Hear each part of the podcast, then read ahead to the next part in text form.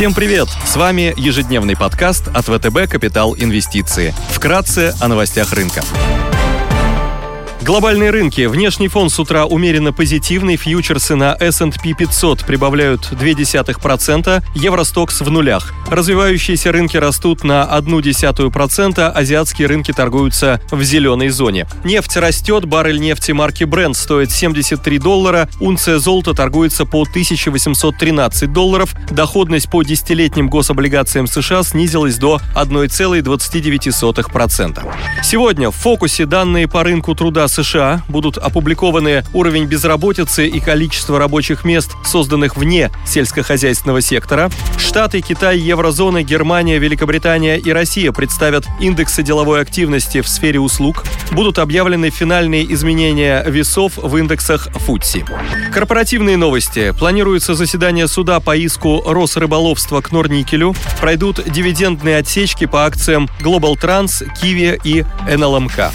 Идеи дня. Сегодня мы хотели бы обратить внимание на акции компании X5 Retail Group. Это ведущая продуктовая розничная компания России, которая управляет портфелем брендов сетевых магазинов «Пятерочка», «Перекресток», «Карусель» и другими. Компания опубликовала хорошие результаты по МСФО за второй квартал 2021 года. Валовая маржа была стабильной по сравнению с предыдущим кварталом и годом ранее на уровне 25,3% и приблизилась к самому высокому уровню за последние пять лет. Компания динамично развивается и делится с акционерами щедрыми дивидендами. Прогнозная дивидендная доходность по итогам 2021 года составит в районе 8,5%. Понятная стратегия развития компании позволяет рассчитывать на рост дивидендных выплат к 2025 году до 12%. Также одним из драйверов роста может стать развитие e-commerce сегмента компании. Онлайн-бизнес не учтен в оценке компании, и его монетизация может привести к значительной переоценки. Потенциальная доходность на горизонте 12 месяцев, согласно прогнозам аналитиков ВТБ, может составить 28%.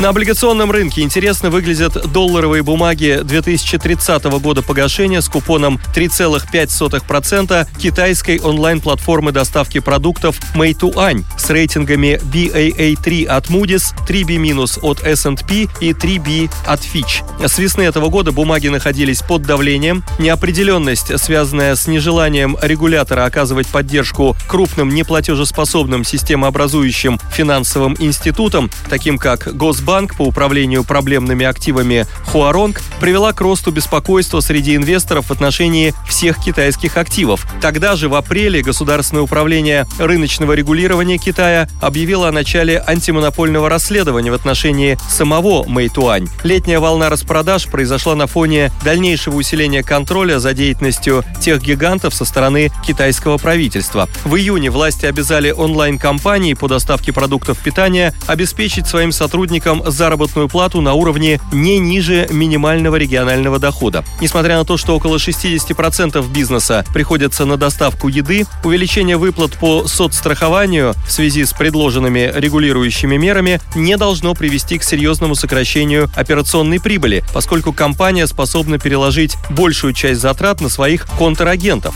В целом, Meituan генерирует стабильный денежный поток, а присутствие Tencent Holding Limited с рейтингом А1 в качестве акционера предоставляет компании возможности расширения бизнеса за счет наращивания базы активных пользователей благодаря синергетическим эффектам и росту перекрестных продаж. У компании комфортный уровень ликвидности, Meituan не планирует выплачивать дивиденды, а средств на счетах достаточно для полного погашения краткосрочного долга. Компания заинтересована в том, чтобы поддерживать инвестиционный рейтинг, поэтому с высокой долей вероятности будет финансировать свои масштабные инвест-программы, направленные на развитие сегмента e-commerce и байкшеринга за счет доп. эмиссии, а не заемных средств. Облигации торгуются по 3,74%. Потенциальная доходность на горизонте года может составить около 9%.